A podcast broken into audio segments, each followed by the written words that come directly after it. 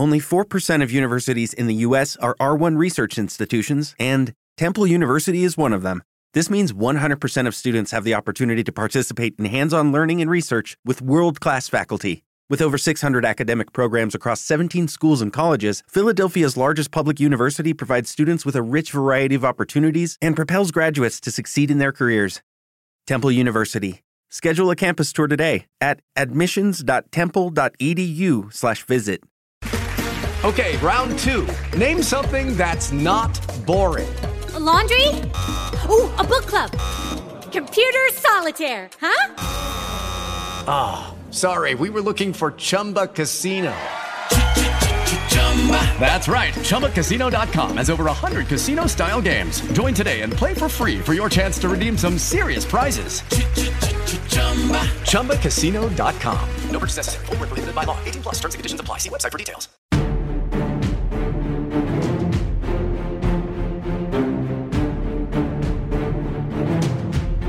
This is Beyond the Big Screen podcast with your host, Steve Guerra.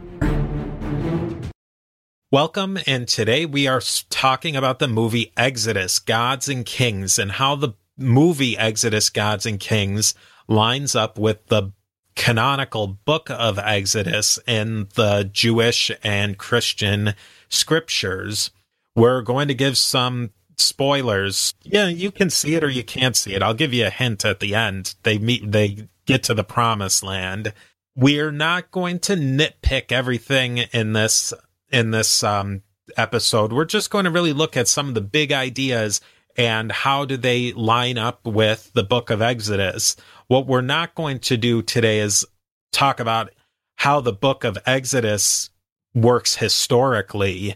We're going to leave that out. We're really just we're taking the book of Exodus as it is because the movie really is working to line up with the book of Exodus and not the historical Moses. Well, it does in some points, but we'll definitely get into that. So, Gary, can you give us some of the basic outline of the movie?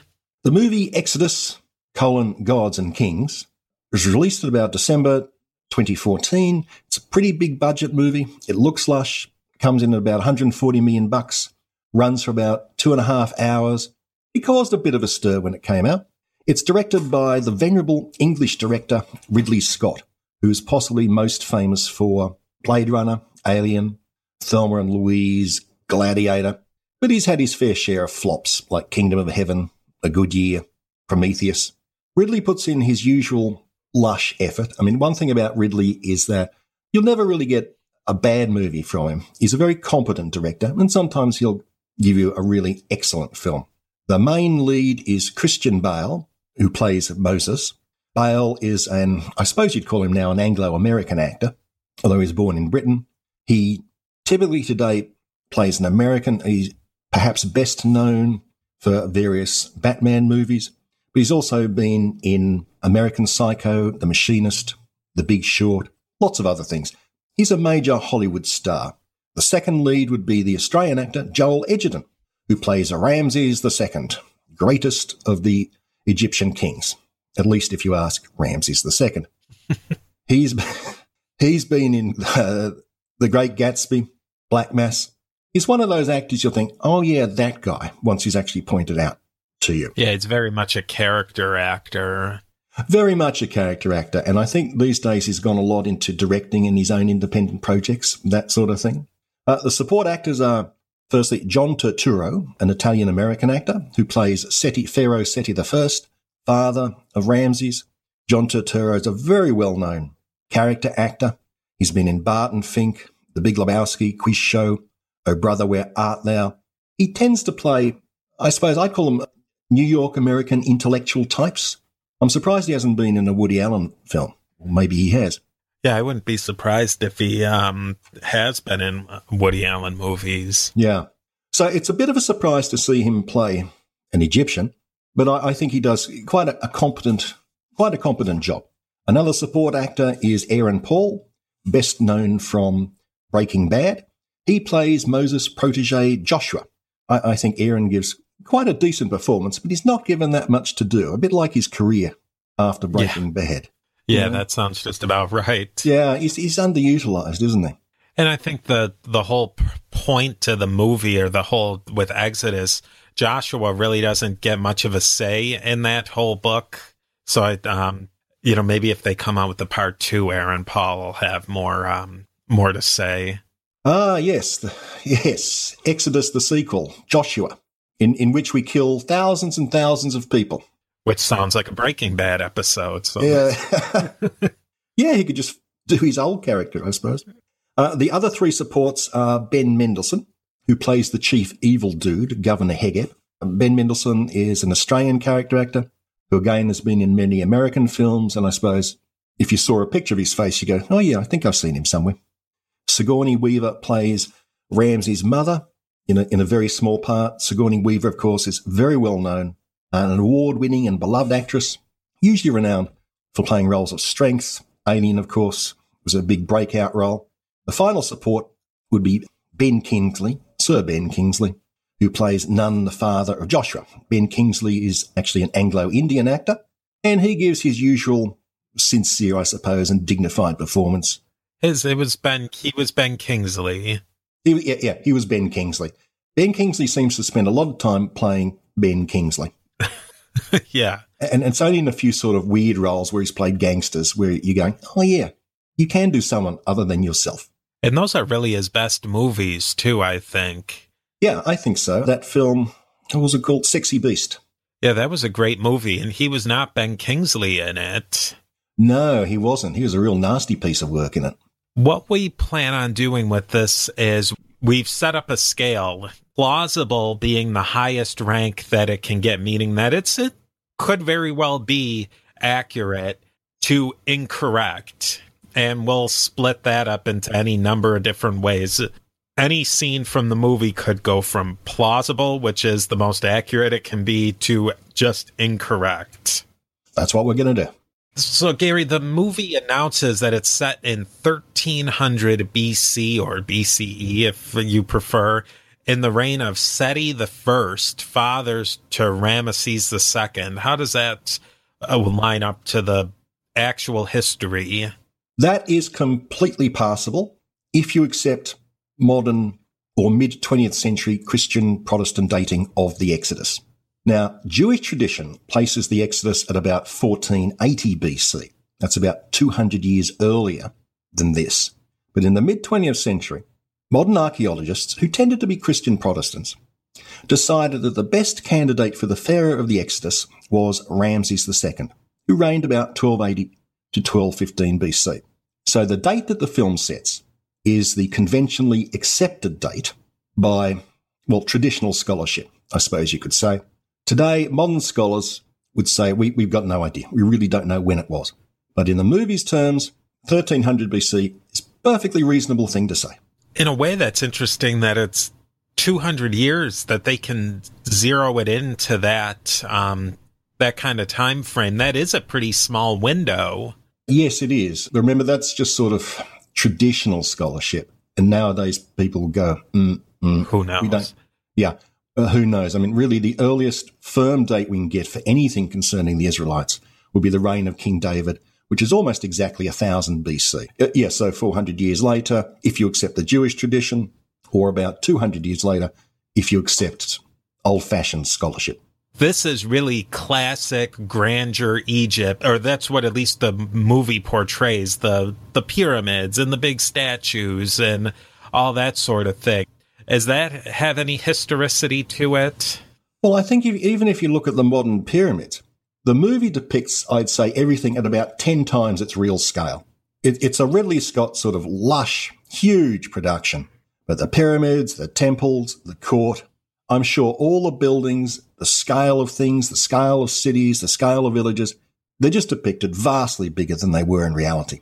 But that's part of the, the, um, the whole mythos of the Exodus, that you have this vast and mighty empire challenging this smallish group of people. And so you have to depict it in a huge way. But I can't see it has much relationship to, uh, to reality. But I put that down as a nitpick incorrect. Yeah, from everything that I've read and seen about Egyptian architecture, it was very heavy. And a lot of the things that they showed in this movie were very light and breezy.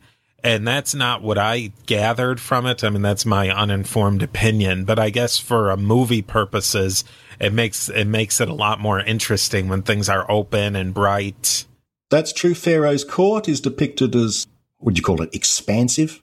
Yeah, you know the actual building. Yeah, it's light and airy and breezy.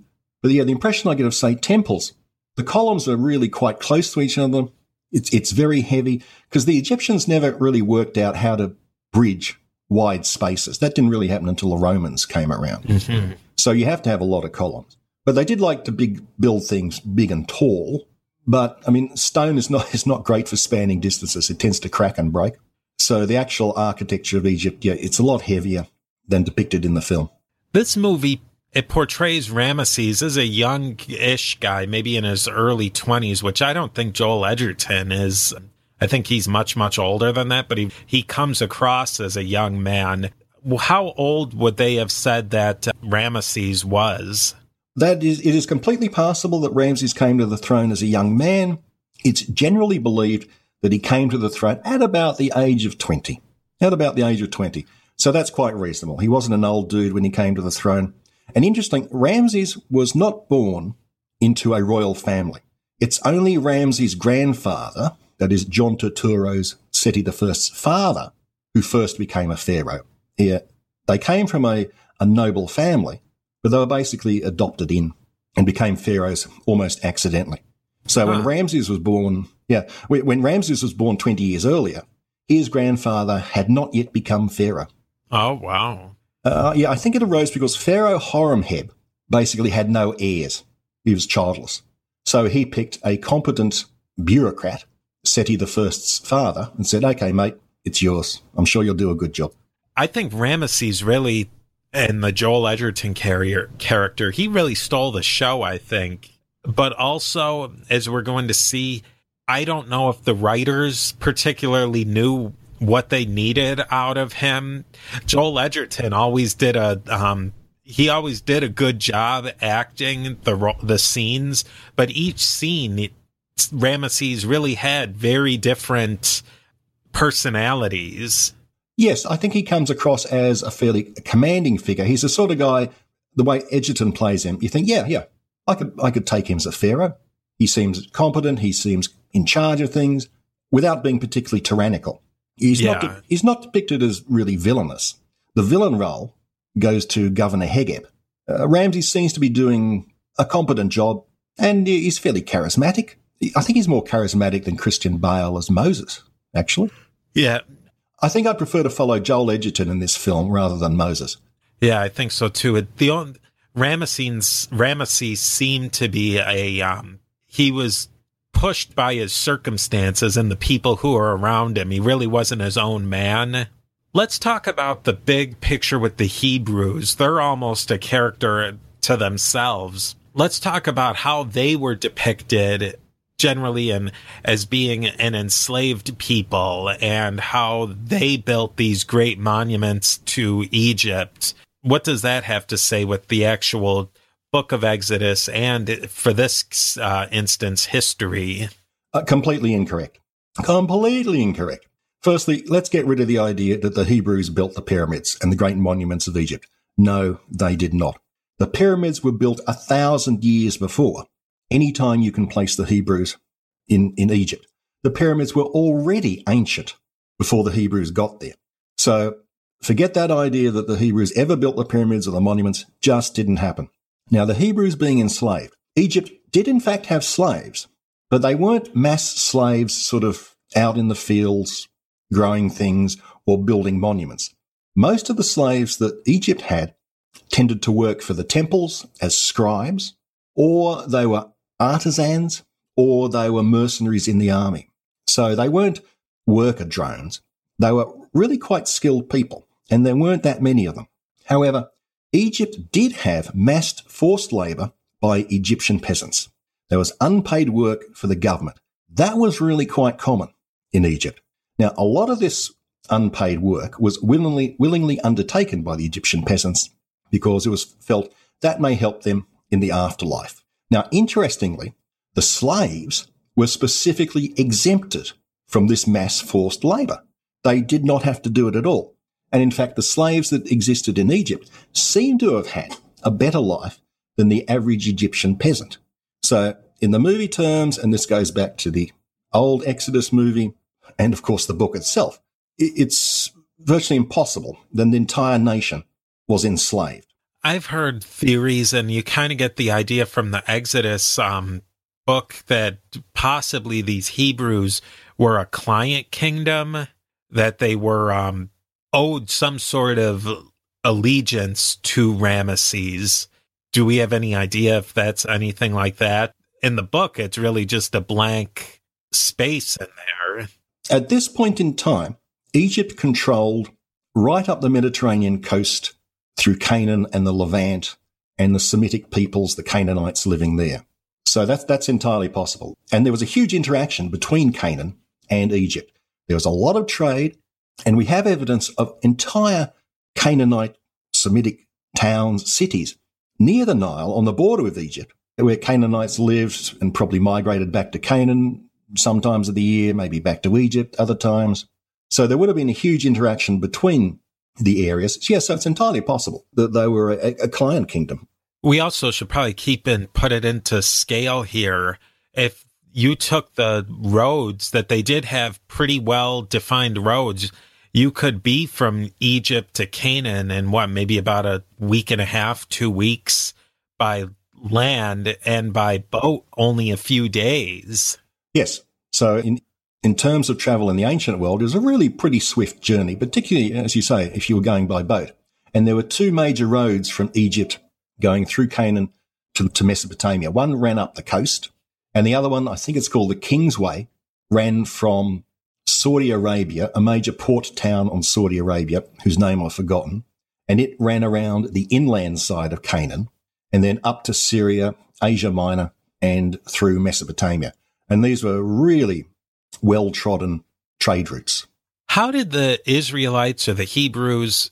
Uh, probably first we should talk about what is all with the different naming Hebrew versus Israelite or son of Israel. This is quite an interesting thing, actually, and I, I, I just checked this today to make sure I was right.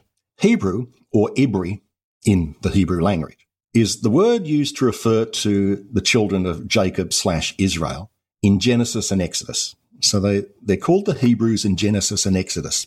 Thereafter, in the later books of the Bible, like Kings and Chronicles, they tend to be called the Israelites. So the Hebrew, Hebrew is a term which seems to be used to emphasize the relationship to Abraham and the patriarchs. After they become a kingdom under David, the name that the Bible tends to use is Israelite. But that's confusing because after the United Kingdom of David split, it split into two kingdoms, in the north Israel, in the south Judah. So the northern people were called Israelites.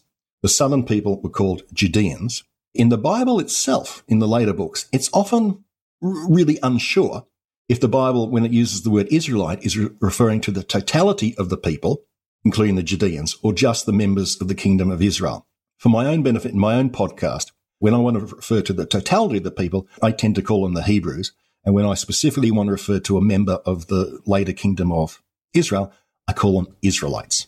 For the purposes of this um, movie, though, Hebrew and Israelite can be almost used interchangeably, though. Yeah, pretty much. How did the Israelites slash Hebrews wind up in Egypt? Historically, there was always a huge amount of interaction between the peoples of Canaan and the Levant and the Egyptians. Canaan was subject to quite frequent famines, Egypt didn't really have famines thanks to this really large river it had. So when times got bad in Canaan, a lot of Canaanites would migrate towards the Nile Delta so they could at least survive. And this practice seems to be reflected in the classic story told in Genesis, where Joseph, the youngest son of Israel, is left for dead by his brothers, but ends up in Egypt, becomes grand vizier to Pharaoh, high position in the government, and when, when a famine occurs in Canaan, the brothers come back to Israel and say, Man, we're starving to death. Have you got any wheat?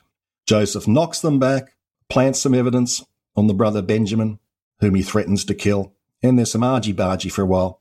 And eventually, Joseph and his brothers make up together, and Joseph says, Come on, guys, we'll bring the whole family, all 11 of you and me, that makes 12, and we are going to settle in Egypt. So, according to the story in Genesis, that's how the Hebrews start in Egypt. And the way they leave it, this whole Israel lock, stock, and barrel, the Hebrews leave Canaan and go to Egypt. There's no Israelites in Canaan at this point. No, there isn't actually, come to think of it. You're quite right. At this point in the story, the entire nation of Israel, which admittedly consists entirely of the patriarch Israel and his wife, his 12 kids and their wives, so it's only a, a family of 26 people, they emigrate to Egypt. And in 400 years, they've turned into this gigantic nation, which, if it was reality, they would have had the highest reproduction rate in human history. Yeah, I wish uh, I wish I would have taken the time to figure out what that would have to be the um per child rate on that. I mean, it would be astronomical. I actually did the calculations to, to see how, how, how you, how, I actually did the calculations and, and it would, it would have been the highest reproduction rate in human history, something like 10, 12% per annum.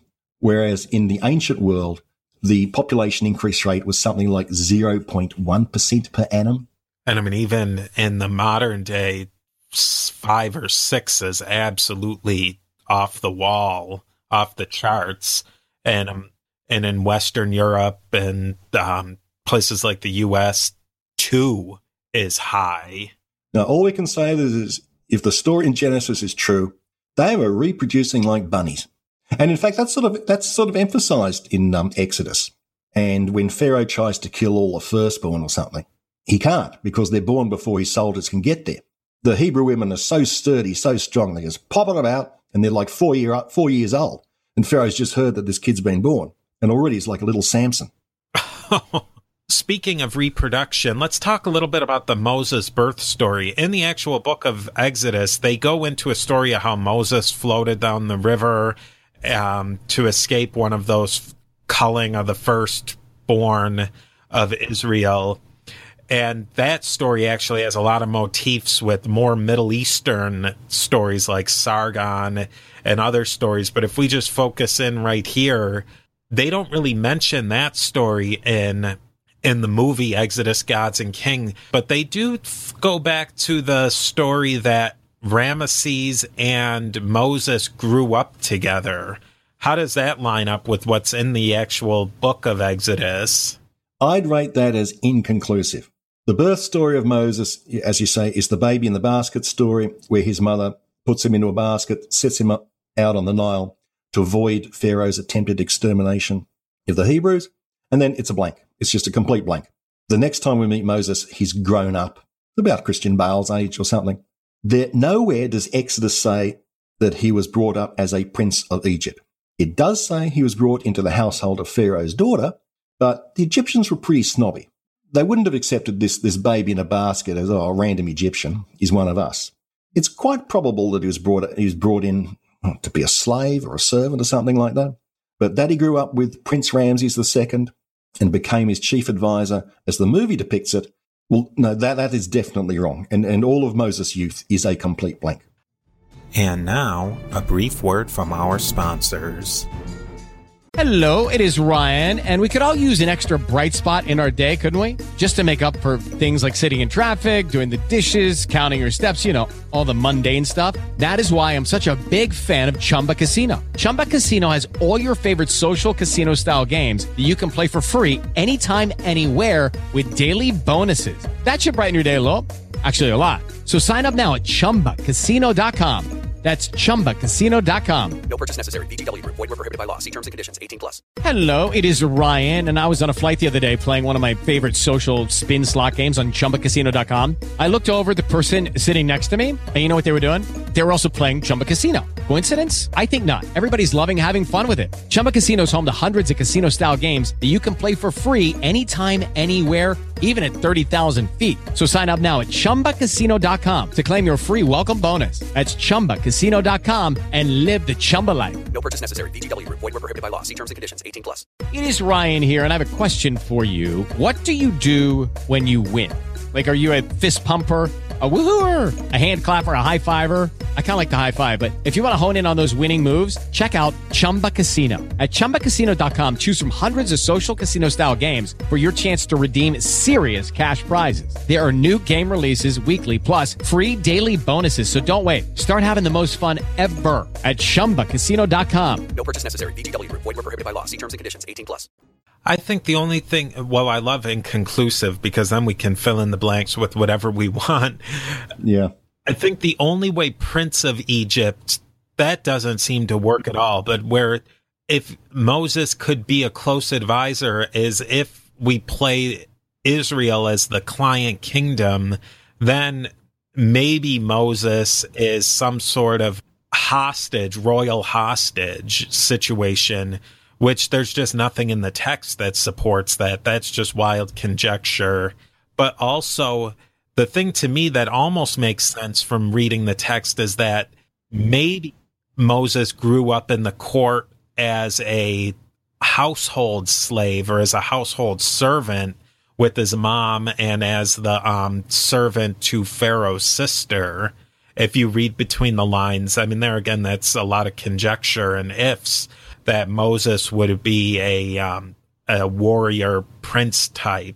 Yeah, that makes perfect sense. I just can't see the Egyptian court taking in basically a random stranger. But that he could have been, yeah, a prince or someone high up in the client kingdom, I think that'd be perfectly in accord with Egyptian practice. The movie does imply that Moses was brought up by his sister, Miriam. And I'll, I'll give an, okay, well, a rare nitpick we're going to do, a rare nitpick. The book of Exodus says that Moses' own mother, Yocheved, brought him up. Miriam just doesn't appear until quite, quite a lot later in the book.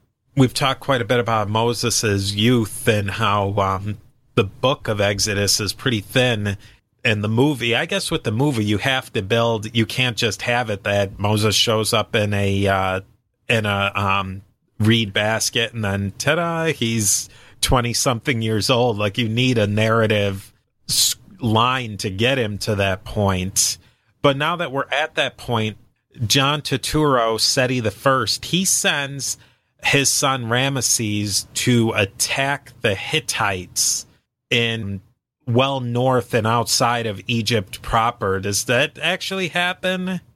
Yes, that is completely possible. Seti I moved to assert and establish Egyptian control over the Levant because at the top of the Levant in Asia Minor was the other great empire of the day, the Hittites. Uh, Seti I wanted certainly a buffer between himself and the Hittites, and he wanted to make um, sure that he controlled the trade routes both to the Hittites and through the rest of Mesopotamia. So where the movie depicts Seti I sending his son Ramses to move against the Hittites, yes, that's, that actually did happen as far as we know. The young Ramses apparently was often by the side of his father in military action. How does that battle? So they fight the great battle of Kadesh, and that's a historical battle would that is that how that would have gone down in the movie it's a spectacular affair with chariots flying everywhere and it was quite an interesting affair how does that a that's not in the book of exodus at all how does that line up with the historical battle of kadesh there's no big battle scenes in, in exodus none at all uh, but the battle as depicted in the movie i'll rate as passable the battle depicted is the Battle of Kadesh, which was not fought by Seti I, but was in fact fought by Ramses II. But oh well, let's give him a little bit of leeway here. It does depict Moses as a military commander. No, wrong. No, no evidence for that whatsoever. Nope. The battle itself is a reasonable way to dramatically describe the conflict between the Egyptians and the Hittites. Uh, the account of the actual battle of Kadesh, according to Ramses, it was a brilliant victory. A just a completely brilliant victory. History seems to say it was a nil-all draw. As far as you know, it's the largest chariot battle in history. And Ramses' account, now, I'll just give you a little description from one of the inscriptions of Ramses. Now, this is an extremely freely translated version of the inscription by the great British archaeologist Flinders Petrie. And he wrote this in about 1910, this translation. I tell you what, guys, it, go, go onto the internet and find a picture of Flinders Petrie. He looks like a pirate. He has an enormous, fearsome beard, and he looks like he should have a blunderbuss in one hand and a cutlass in the other. But he was a great uh, archaeologist. Now, in this freely translated version, Ramses says, Then the king he lashed each horse, and they quickened up their course, and he dashed into the middle of the hostile Hittite host, all alone, none other with him, for he counted not the cost. Then he looked behind and found that the foe were all around, two thousand and five hundred of their chariots of war, and the flower of the Hittites and their helpers in a ring, cut off the way behind, retreat he could not find, and they gathered all together and closed upon the king. And then it goes on for another couple of hundred lines, which, yeah. So it's like, not one of my princes, of my chief men and my great, was with me, not a captain, not a knight. For my warriors and my chariots had left me to my fate. And basically the poem describes how Ramses II has been abandoned by his whole army. But because he's such an impressive dude, he himself goes out and defeats the entire Hittite horde. And that's exactly the way Ramses like to be depicted. I'll, I'll give you a description of Ramses by uh, Professor Emeritus John Ray at the University of Cambridge. And I'll, I'll quote this. Ramses II is the most famous of the pharaohs, and there is no doubt that he intended this to be so. In astronomical terms, he is the Jupiter of the pharaonic system, and for once the superlative is appropriate since the giant planet shines brilliantly at a distance, but on close inspection turns out to be a ball of gas. Ramses II, or at least the version of him which he chose to feature in his inscriptions, is the hieroglyphic equivalent of hot air. Nowadays, this ruler's name is known to every knick-knack seller in the Nile Valley, a posterity which would not have embarrassed him in the least. I think it's great too because there is a scene in the movie where Seti the First is getting the lowdown of what happened in the battle, and he kind of keeps asking now what really happened. Oh yes, I'd forgotten that scene. Yeah, and Ramses got it was me. It was me. It was me. Even though Moses dramatically saves him, and they have like the buddy battle scene. When they get back to court in Egypt, it's all, oh, I did so great and I did such a great job even though he was really uh, historically and in the movie, he almost got the whole army routed. And one thing, the Hittites in the film are depicted as sort of vaguely Asiatic types of some sort, whereas in fact the Hittites are some of the earliest Indo-Europeans that we know. So they would not have looked Asiatic at all. They wouldn't even look like modern Turks. Though they were thoroughly Indo-European. I've got no idea what they actually would have looked like, but certainly not as depicted in the film. Yeah, I think they've pretty through linguistics, linguistical analysis, they've completely connected them. They were the first Indo Europeans to have broken off of the main grouping or tribe. Um, some theories say that the Indo Europeans actually started in Turkey, Asia Minor, but I think the predominant theory is that they started in the basically southern Ukraine, southern Russia area, and a first group swung off and settled into Turkey. So their version of Indo European was very different than later Indo Indo Europeans, but it was still very Indo European. I think the uh, the only early and maybe it's the same age, Indo European language we have is Sanskrit. Yeah, and I think that still might even be a bit later than them. I think that that part came from they had to really portray the Hittites as completely foreign. They couldn't show the Hittites as being more or less equipped like the Egyptians or you know they had to show them as a foreign element. You know that actually reminded me somewhat of the movie 300. Oh, we, have got to do that movie someday. Yeah, that'll be Actually, I mean, I don't want to go too far off the beaten path, but there was a lot of reasons why they made them the Persians look that way. But I think it's it's sort of the same reason that the the Hittites were made that way. I think as the audience, we're supposed to perceive them as completely alien, and not that they were a group, a nation that was in co- regular contact with Egypt that's not how the filmmakers wanted us to view them. We wanted to see them as completely the other. Yeah, I suppose that's quite reasonable. You know, they're meant to be uh, alien, vaguely evil, barbaric. Actually, that's one thing. In, in the movie, the Egyptians are depicted as extremely civilized, except for the fact of having like hundreds of thousands of slaves. Yeah. Apart from that minor, minor detail, they are depicted as intelligent, artistic, intellectual, yeah, the very pinnacle of civilization. There's a few more points about the battle and the military that's worth discussing. Now, the movie portrays Moses and Ramesses discussing tactics. Now, they wouldn't have done that in the book of Exodus because there's no evidence that Moses was a tactician or a military man. But um, as far as how the Egyptian military was organized at that particular time, how did that stand up? That is completely passable.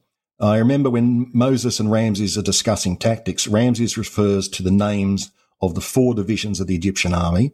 And certainly the Battle of Kadesh, there were in fact four divisions and they, they were named exactly as Joel Edgerton says. I think one was the Ptah division, Seth, Amun, and I, forget the fourth one. So th- they've got that right. Someone's been reading at least some rudimentary history.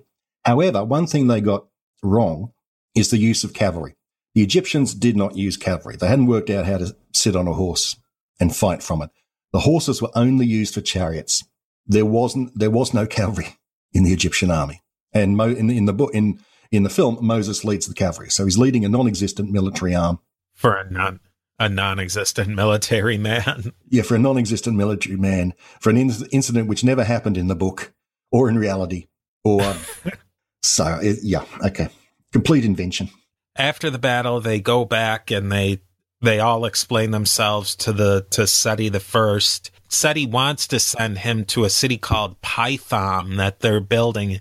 The Hebrew slaves are building, but he doesn't really want to do it, so Moses goes and does it instead.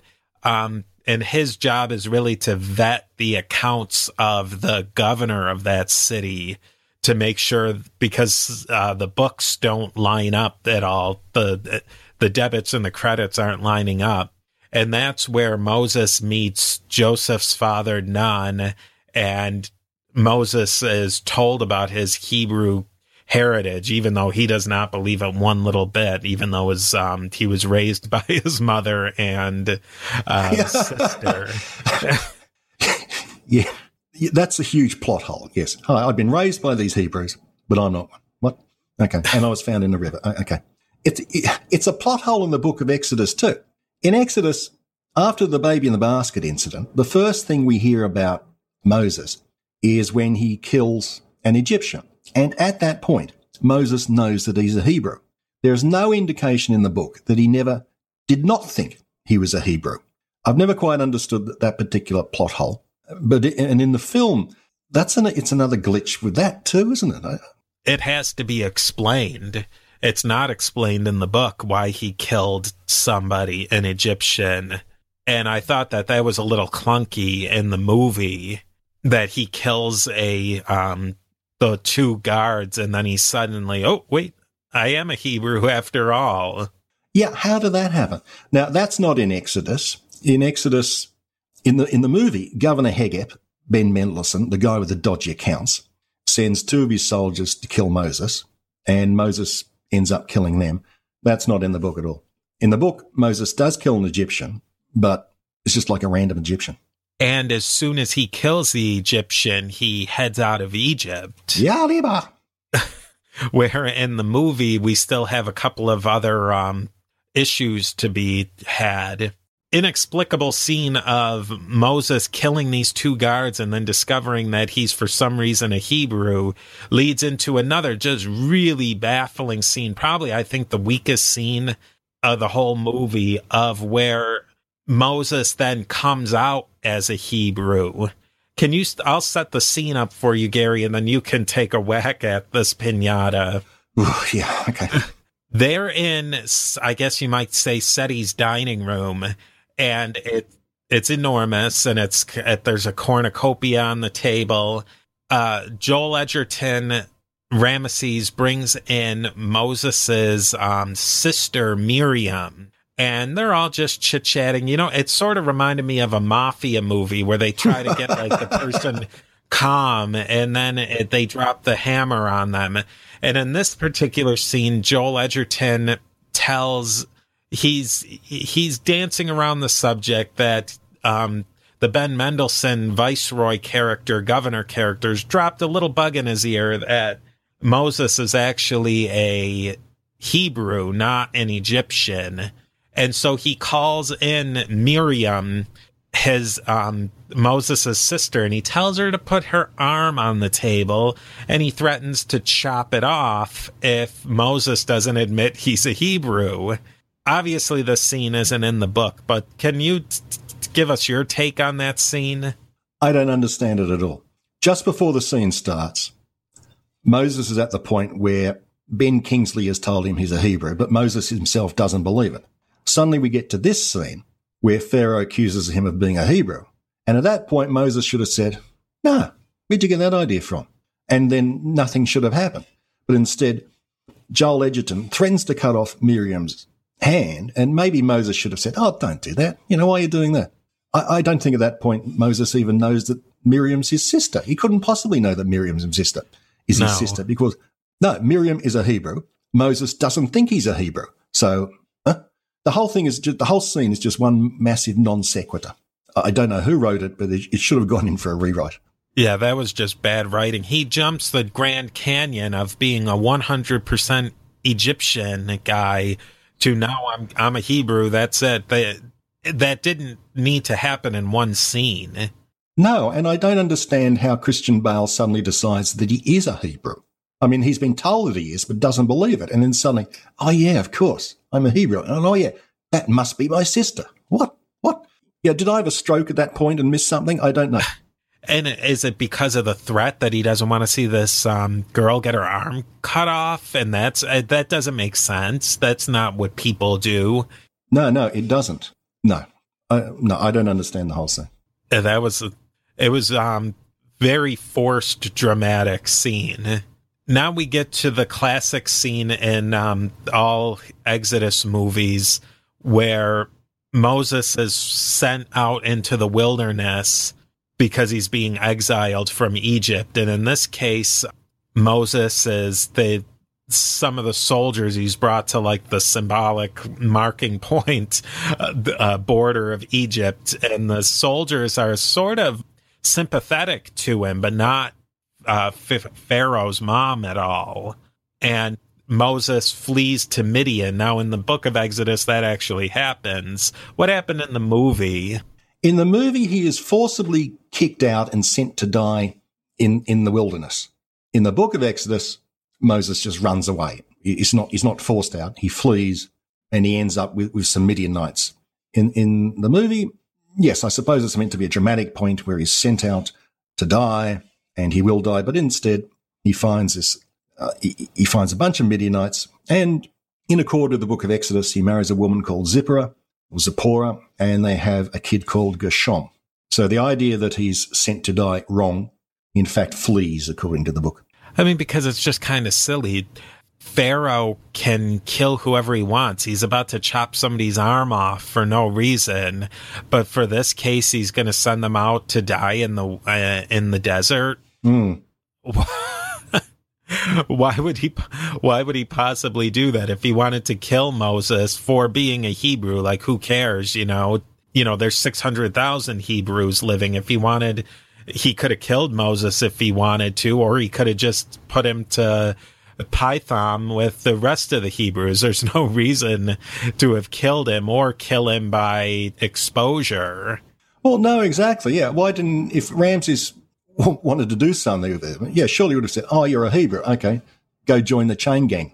That was the part of the movie where I kind of liked it better in the um in the Cecil B. DeMille, the 1956 Cecil B. DeMille version, where the Charlton Heston Moses grows into being a Hebrew before he leaves.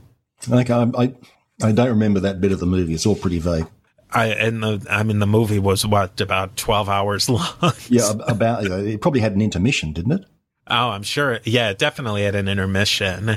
But I think with that, with this movie, that whole, for a movie that was about two and a half hours long, runtime, Exodus, Gods and Kings, I felt like these key scenes that they should have probably have built a little bit more, they really chopped them up.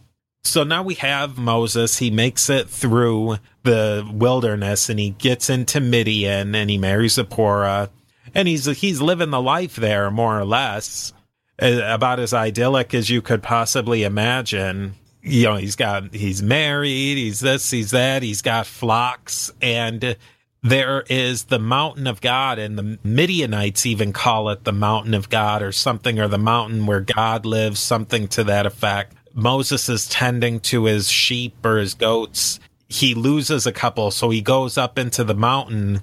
And there's a scene where there's a rainstorm, and then he gets swept away in a landslide. And then we don't know. This is the point where he meets God. And what happens when he meets God? God appears as a fairly pugnacious small boy called Malak or Malak. Now, Malak in Hebrew means angel, so okay, that's reasonable. So it's quite different to the depiction, the normal depictions in films about Moses meeting God. This is no voice, booming voice in the wilderness. This is just a little kid about 12 years old with a very sort of mysterious manner. Now, you found out something about Ridley Scott's decision to cast a kid as God, didn't you? And now, a brief word from our sponsors. Hey everyone, I'd like to say something about a new product I've tried called Calitrin. Doctors endorse it, nutritionists recommend it, and customers love it. Calitrin is for healthy weight loss.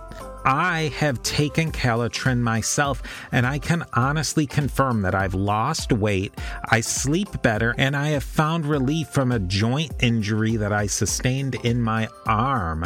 Calitrin contains collagen, the most abundant protein naturally occurring in the human body, which decreases as we age. And I am reaching of that age where things decrease. Taking Calitrin promotes better sleep, more energy, less joint pain, and best of all, weight loss. Calitrin has an amazing 86% success rate with their 90 day supply. And this week, take advantage of their President Day sale. Buy the 90 day supply and get an extra month free plus free shipping. Ordering is so easy. Just text the word BBS to 30605 and I'll send you a link to this special offer. Text the word BBS to 30605. Give Calitrin a try. I think you'll enjoy it, and I'll talk to you next time. They were some of the most powerful men who've ever lived. They waged war, forged peace, and altered the fates of billions of people. And yet, they were just as human, just as flawed as you and me. They were the presidents of the United States, and they are the subjects of the history podcast, This American President. In each episode of This American President, we explore how flawed men have managed this awesome responsibility. To listen now, go to parthenonpodcast.com or search This American President on your favorite podcast platform. War has played a key role in the history of the United States, from the nation's founding right down to the present. Wars made the United States independent, kept it together, increased its size, and established it as a global superpower. Hi, I'm James Early, host of the Key Battles of American History podcast. In each episode, I discuss American history through the lens of the most important battles of America's wars. To start listening now, go to parthenonpodcast.com or search Key Battles of American History on your favorite podcasting platform.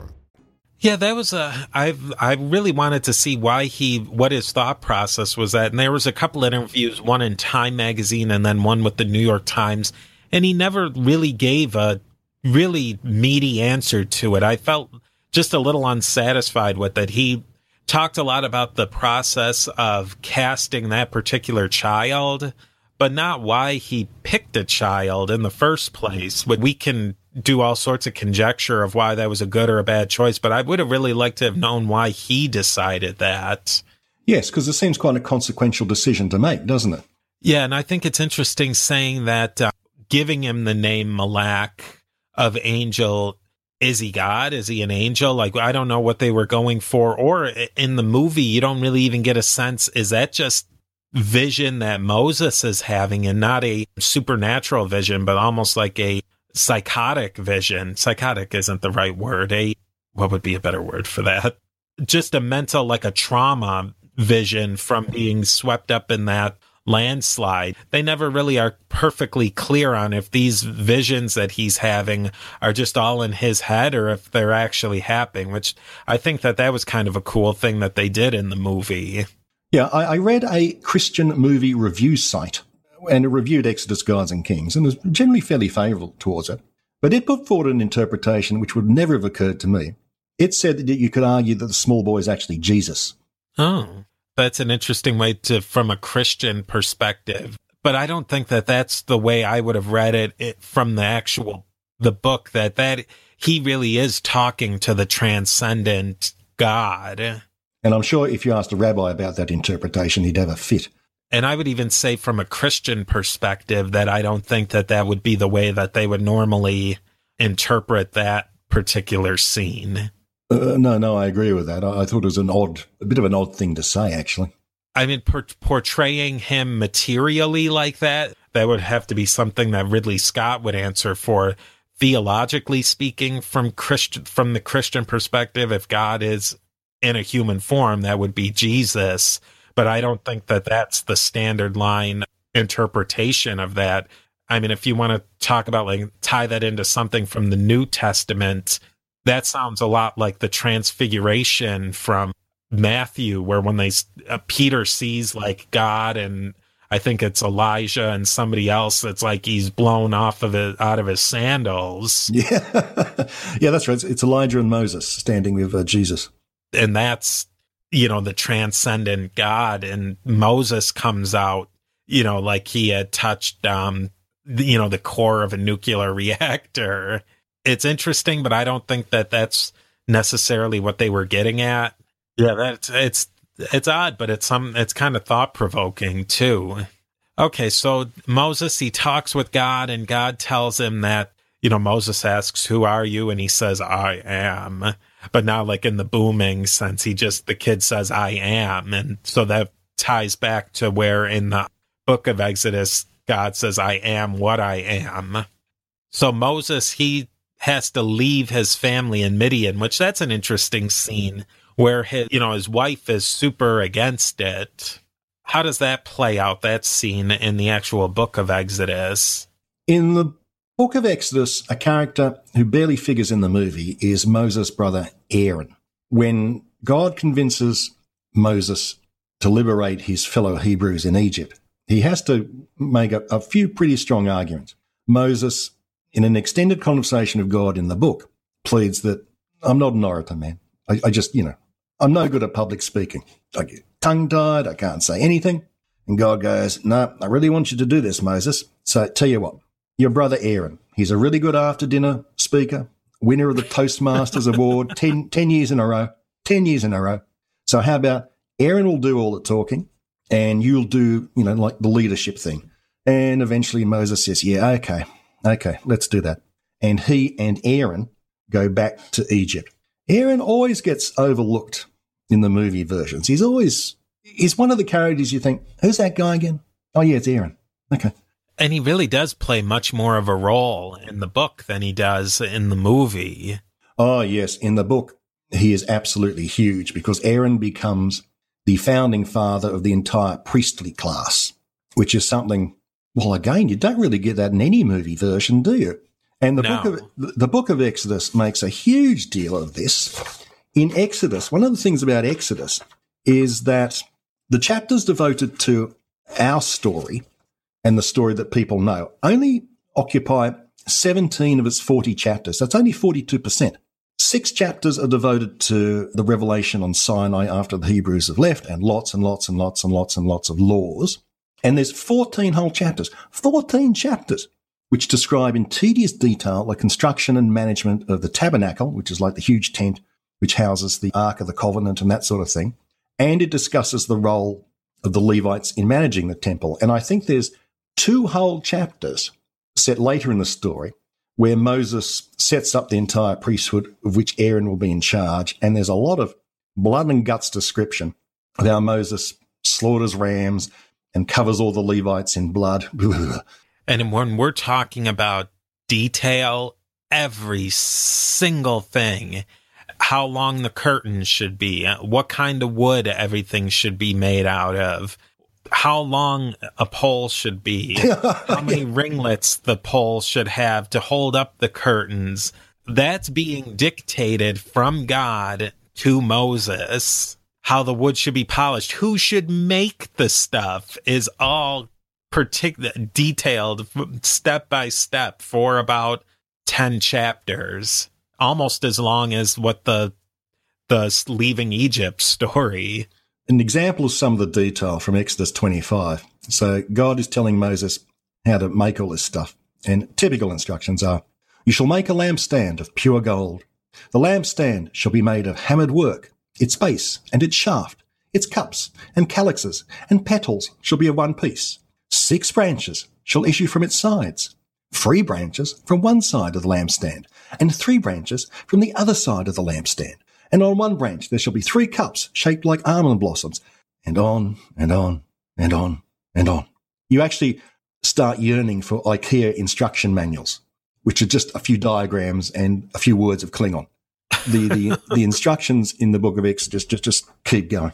It's really endless. Yeah, it's just endless. But that's, we're still, let's just back up a little bit to Egypt because there's quite a few scenes here that are really divergent from the book.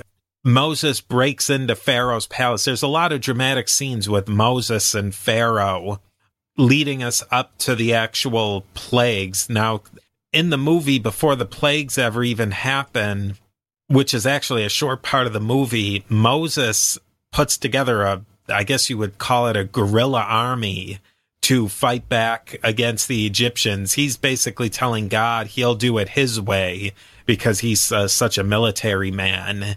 And God kind of gives, lets him, okay, you, you do it your way. We can lay that one out. There's nothing in Exodus about that. No. There's nothing about an insurgency operation. There's nothing about a military uprising against the Egyptians. There's nothing about any sort of resistance by the Hebrews to the Egyptians at all. Nothing. Zero. Zip. In, in the book, Aaron, once he's accepted as leader of the Hebrews, simply Aaron and, sorry, Aaron and Moses simply go to Pharaoh and say, hi, we would like to take the Hebrews out into the wilderness and we'll do three days of religious celebrations and then we'll come back again. That's it. They just go to Pharaoh with a request. No one, no one's thrown spears at anyone. It's just a simple request. So that's completely wrong as depicted in the movie. Now we get to the good part, though the plagues. Oh, the plagues. What happened to the plagues in the movie version? In the movie version, the 10 plagues, 10 plagues or 9? No, 10 plagues. The 10 plagues are described really very quickly. Maybe 10, 15 minutes of screen time. That's about it. The Egyptians are, are suffered a river of blood, plague of frogs, plague of insects, plague of skin infections, all depicted fairly naturalistically. It's like, yeah, this could have actually happened without any need to, you know, bring God into the matter. And there are some minor differences in the, the plague order. Some of the plagues are omitted. It's sort of a bit disappointing. I thought that the, the plagues were de- depicted quite well. You know, the actual visuals, etc., were really Yeah. quite, yeah, really quite arresting. And I thought, oh yeah, I could have taken another 20 minutes of this stuff. This is really cool. But they're done very quickly in the film. Whereas they could have omitted a lot of other scenes, I think. I think so. They could have got rid of the entire military uprising thing, for example. I think that, that occupied about 20 minutes. Oh, easily.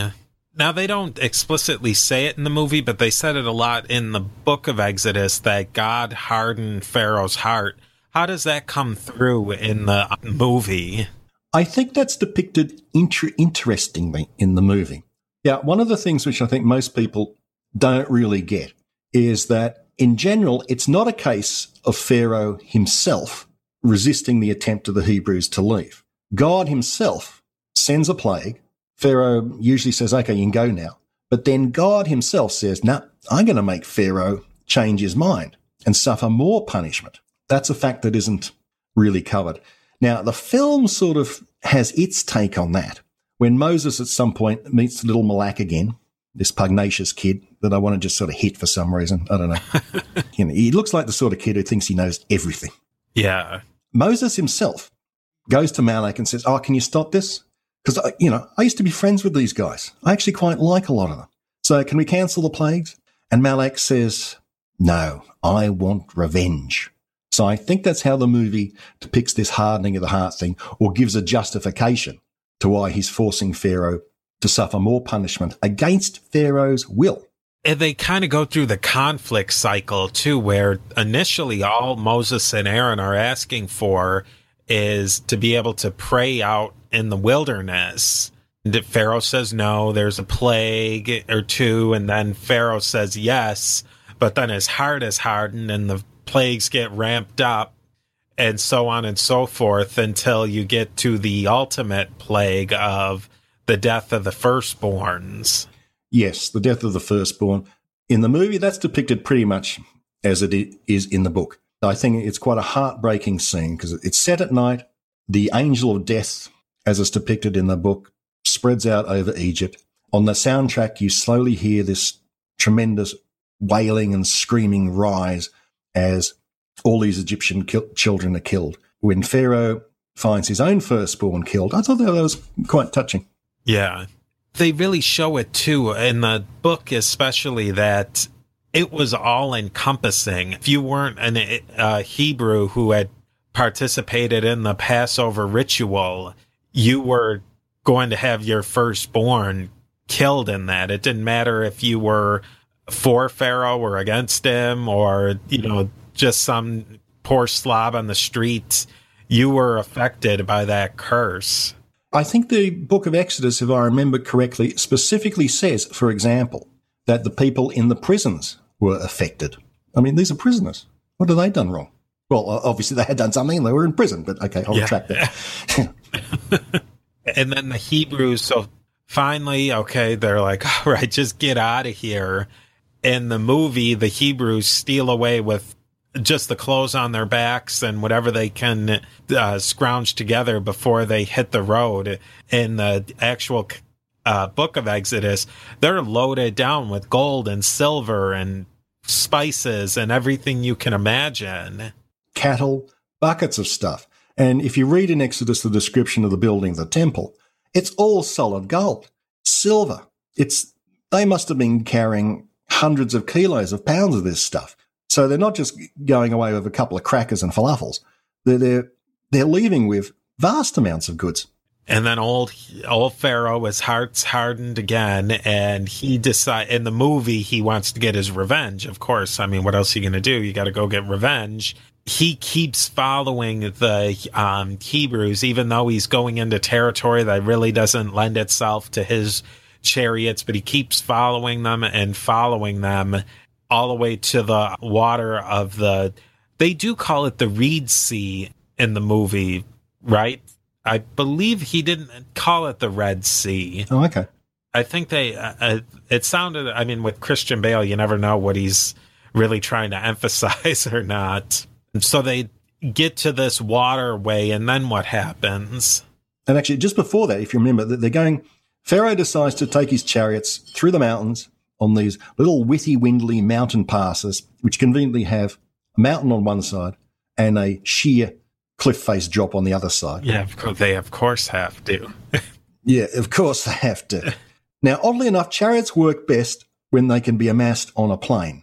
They work really badly on a mountain path, which is almost exactly one chariot width wide. And Pharaoh's saying, come on, we, we got to go, guys. Speed the chariots on. And of course, half the chariots fall off the cliff. And at this point, evil governor Hegep gets run over by a chariot and falls off a cliff. So he's out of, out of the movie. Pharaoh ends up with maybe, I don't know, half his army at the water's edge while the Hebrews are trying to cross. The waters do open, and again, it's a fairly naturalistic sort of thing. It's not like in the 1956 film where the waters turn into this vast roiling wall of water, which is, you know, meters, dozens of feet high. The waters simply sort of evaporate, slip away. It's like they ooze into the ground or something. And the whole water thing, I, mean, it looks like the body of water is only about two foot deep anyway. So that's how it's done in the movie. And the Hebrews start to cross. And I thought that was a good scene. Yeah, I thought it was, um, I liked the scene or how it carries through, which connects well to the book is that the people are constantly grumbling. You know, they're always uh, condemning Moses. Oh, you're, you know, things were, things weren't so bad in Egypt. And now we're, uh, you know, stuck out here in the middle of nowhere. You know, like you said, you could barely get a good falafel out here. And, and you know, they're blaming it, uh, Moses for everything, every woe that they have. And I thought that that came across well in the movie. It's a minor point in the book of Exodus, but a big point in the book of Numbers of the story of the Hebrews in the wilderness where they, they staged, I think, seven major rebellions against Moses. And every point they're going, oh no, this is horrible. Oh man, this is the worst road trip ever. Can we go home now? You know, Egypt, please, please. and Moses keeps providing for them.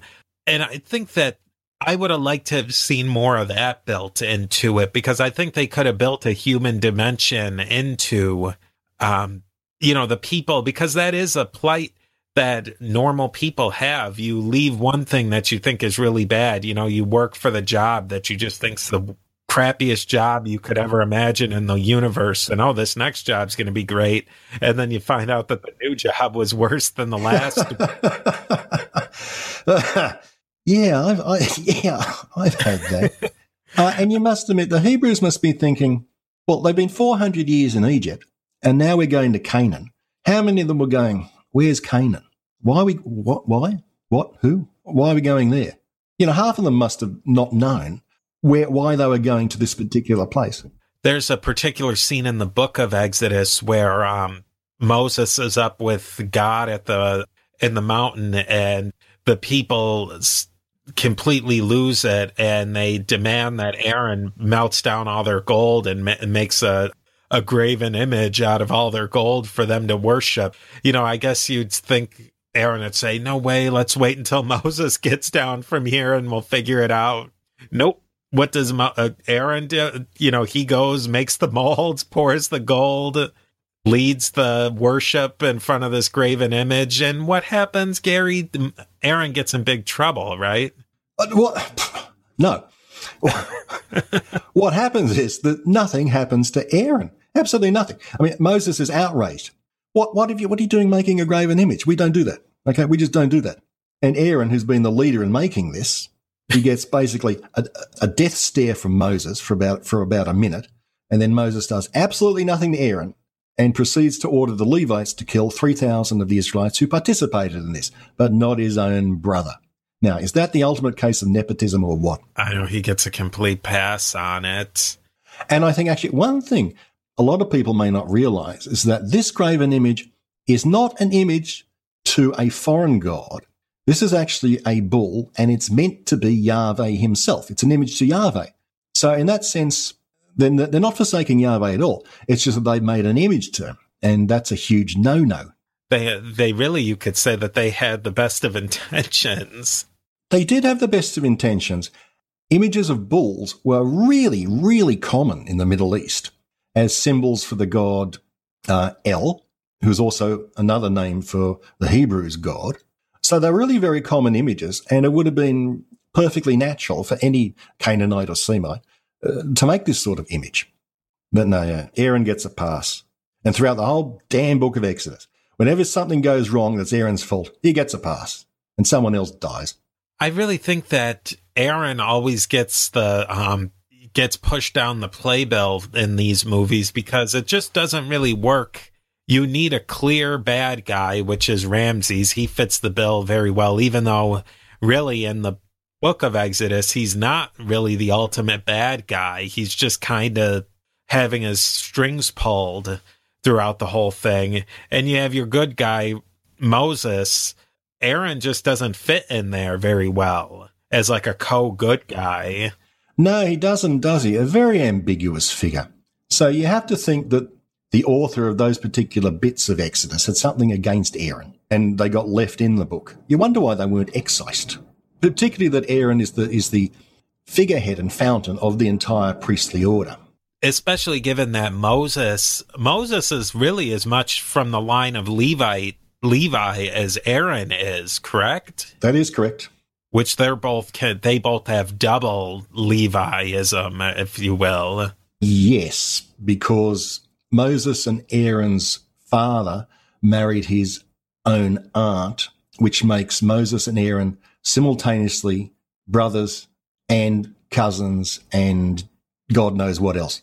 Yeah, a whole mix of. I mean, you'd have to you'd have to draw the charts for that. Yeah, I, I think if you bought some, you know, some of these ancestry type software for keeping track of your family tree, you wouldn't be able to input the information. Does not compute. The movie leaves us off with a really cool last scene of Moses kind of trundling along in his cart and he's a really old man and the cart is has the ark of the covenant in there and you have an old lady who kind of goes by and reverentially touches the cart uh, with the ark of the covenant in it how does that and the tabernacle how does that line up Not with Exodus. If you touched the tabernacle or the ark of the covenant, instant death, unless you're pretty much Aaron, maybe a few other Levites. God is really picky about, you know, physical contact. He's, he's not a touchy feely sort of guy. She would have been in this very brief scene where this woman touches the cart. She would have been hit with lightning or the ground would have opened up before her and she would have sunk into it. Now, the tabernacle in the movie is depicted as this little carty thing and the Ark of the Covenant is depicted as oh, something like a, a steamer trunk, something like that. In the book of Exodus, as we said, there's dozens of chapters describing not only the tabernacle, which is a vast tent like structure which would cover a quarter of a football field, but the Ark of the Covenant itself. This is this incredibly elaborate, rich box decorated in gold and ivory pomegranates and all that sort of thing. And it is part of a throne of God, which has cherubim and it gives details of how the wings of the cherubim touch each other. In the throne, God's footstool is the Ark of the Covenant. So compared to Exodus, the little cart and, and the crummy little ark is the exact opposite of the opulent reality, if you can call that, depicted in the book. I think what they were going with with that scene is that almost is much more Christian, where people revere an object and touch it reverentially. And that just does not line up with, like you said, with Exodus. You would burst in instant flames and That's right. you know, it would take out half the people around you after you touched it. And she wouldn't have even been in anywhere near close physical proximity to that. You know, there would have been an army of Levites around there, lesser Levites and uh, higher Levites closer to the, you know, the uh, tabernacle. In, in fact, the book of Exodus describes in quite huge detail the specific marching order of the Hebrews. And it's all centered around the tabernacle. And as you say, it's literally surrounded by various grades of Levites as this vast bodyguard for the thing. And the rest of the Hebrews march in phalanxes or divisions or something. So that's not at all as the movie depicts it. I suppose my biggest nitpick with the movie like Exodus is and the most of the movies that surround the Exodus is that they're really focusing on, on those 17 chapters. They skip over and then boom, Canaan, here we go. Canaan or bust. When there was a lot of interesting st- things that happened in the middle, like when Moses meets up with Zipporah again and with Jethro. You know, Moses is running around with the, like a chicken with his head cut off, trying to run everything. And Jethro's like, well, why don't you have judges? And, you know, like Jethro's telling him, criticizing him or telling him how he should really run the show. Yeah. Yeah. You're taking on too much work, Moses. Delegate, delegate. I think that, that those are scenes that would have been really interesting if they had played it up that more so that Jethro and Moses are really tight. Moses is a little aloof after he's been in the desert for a while, but oh hey Jethro, how you doing? And how does that play a part when if Jethro is sort of like a father figure to Moses. I think that that's a lot of really interesting material you could do in an interesting way. Yeah, that would have been quite good to put in, but that's that's nowhere, is it?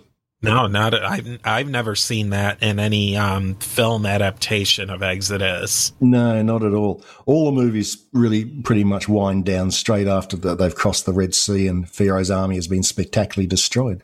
That's a, I mean that's essentially the end of the movies. Is that point? And in the movie, in the final scenes with Moses, he's depicted as an old man, and the Hebrews are wearily trudging through the wilderness. So you get the impression they've been trying to get to Canaan for years and years and years. And of course, in the book of uh, Exodus, they take 40 years to get there, whereas it's only a couple of weeks by foot in reality, and people were doing it all the time. This is not a major trek. But Exodus says no, it took them 40 years. What ultimately happens to Moses? Moses dies. He dies at the end of that 40 year period before he ever gets to see the Holy Land, Canaan. Now, at the end of those 40 years, Exodus makes a big point of saying that hardly any of the Israelites who left Egypt are alive. And in fact, there's a grand total of three Israelites left alive at the end of that 40 year period who actually left Egypt. There's Moses, there's Aaron Paul, Joshua, and in some stories, there's also Caleb. That's it. Three people out of about 600,000 are left. So the entire generation of the Israelites who left Egypt are dead. They've been spiritually purged in the wilderness, and there's a whole new generation who are spiritually pure who can now get to Canaan. God tells Moses, You are not going to get to Canaan. Why aren't you going to get to Canaan? Because in one of the stories, Moses disobeys God's instructions in a really completely trivial fashion. God has a hissy fit and says, No, you're not going to make it. You're going to get to see it, but you will not touch the Holy Land. So that's what happens to Moses. And I think it's said specifically in Exodus, no one knows where, where he's buried. Moses is such a central figure in um, really the whole entire Old Testament, but he just he just dies where other characters like um, Enoch was that in the canonical book of the gospel where he's raised into heaven? Yes. In the entire yeah, in, in the entire Old Testament, there are only two people who make it to heaven. Only two people. Enoch, whom the book of Genesis says is taken by God, and the prophet Elijah, of whom the same thing is said. Every single other person in the Old Testament simply dies. They do not go to heaven, they just die. And you'd think of anybody who would um who would raise to the level of being raised into heaven, it would be Moses. You'd think, wouldn't you? Because Moses is the towering figure of the entire Old Testament. The only person who comes close is David, but David is depicted as a pretty wily, earthy human. Moses is depicted as a, a brilliant leader, a, an incredibly holy man, and also the humblest man who ever lived. So he's an enormous figure, and yet he himself doesn't make it to heaven. I mean, come on, he's um, you know, hanging out with God for weeks at a time. Yeah, he has extended conversations, being given a law code the size of an encyclopedia. I mean, having to write all that down, that must have been fun. Now, what do you think, Gary? Overall, what is your takeaway from this movie? What do you um, what do you think of it? And if you were to rate it, what would you give it? I enjoyed it quite a lot, actually. It's partly saved by the visuals and the lush look of it, and some of the um, good performances. I like the dialogue, which not which is not the usual stilted "Whither thou goest, Moses," prithee, you know, sort of thing. It's naturalistic. I enjoyed it. I think it's good family fun, and if you can sit through the whole two and a half hours, well, okay. There's some really nice depictions. I would have liked the plagues to have been longer, but the actual crossing of the Reed or Red Sea that was good fun. I'd give it at least three out of five. It, it's worth streaming or, or renting or whatever. That would be pretty much my assessment. I feel that at at two and a half hours, it was really stretching it. That there were some scenes that that did get a little long in the tooth, and that if they had tightened that up a little bit, two hours would have flown by. Two and a half hours felt like kind of a struggle to get through.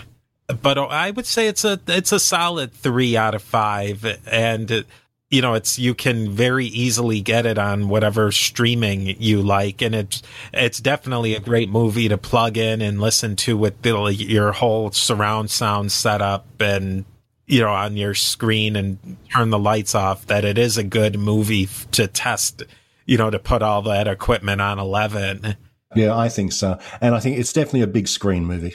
I would have liked to have seen it on the big screen.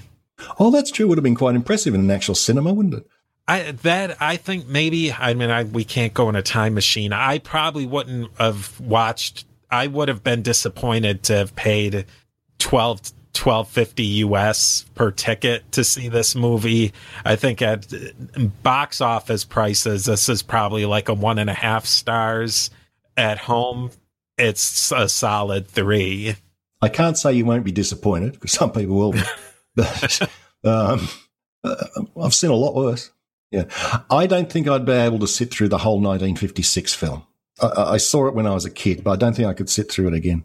I don't know if how they show it in Australia and here in the US.